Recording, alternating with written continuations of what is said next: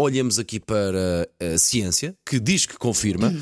temos mesmo supostamente mais ideias no banho. Não quer dizer que sejam as melhores, mas de facto diz que, hum, que é no banho, que é na banheira.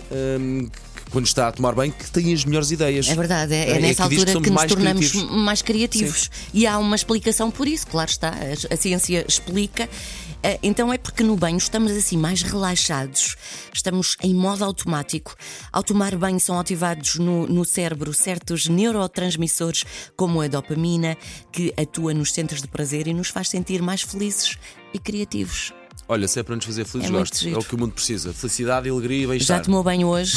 Não? mandaste então vá, tomar- já, já tomar Olha, banho. ó, para isto, já a Sandra banho. Ferreira, a mandar tomar os ouvintes tomar banho. E muito bem, pois está claro. Se já tomou, vai tomar banho outra vez. Pode ser Ao que venha aí uma dia. ideia incrível. sim, sim, sim.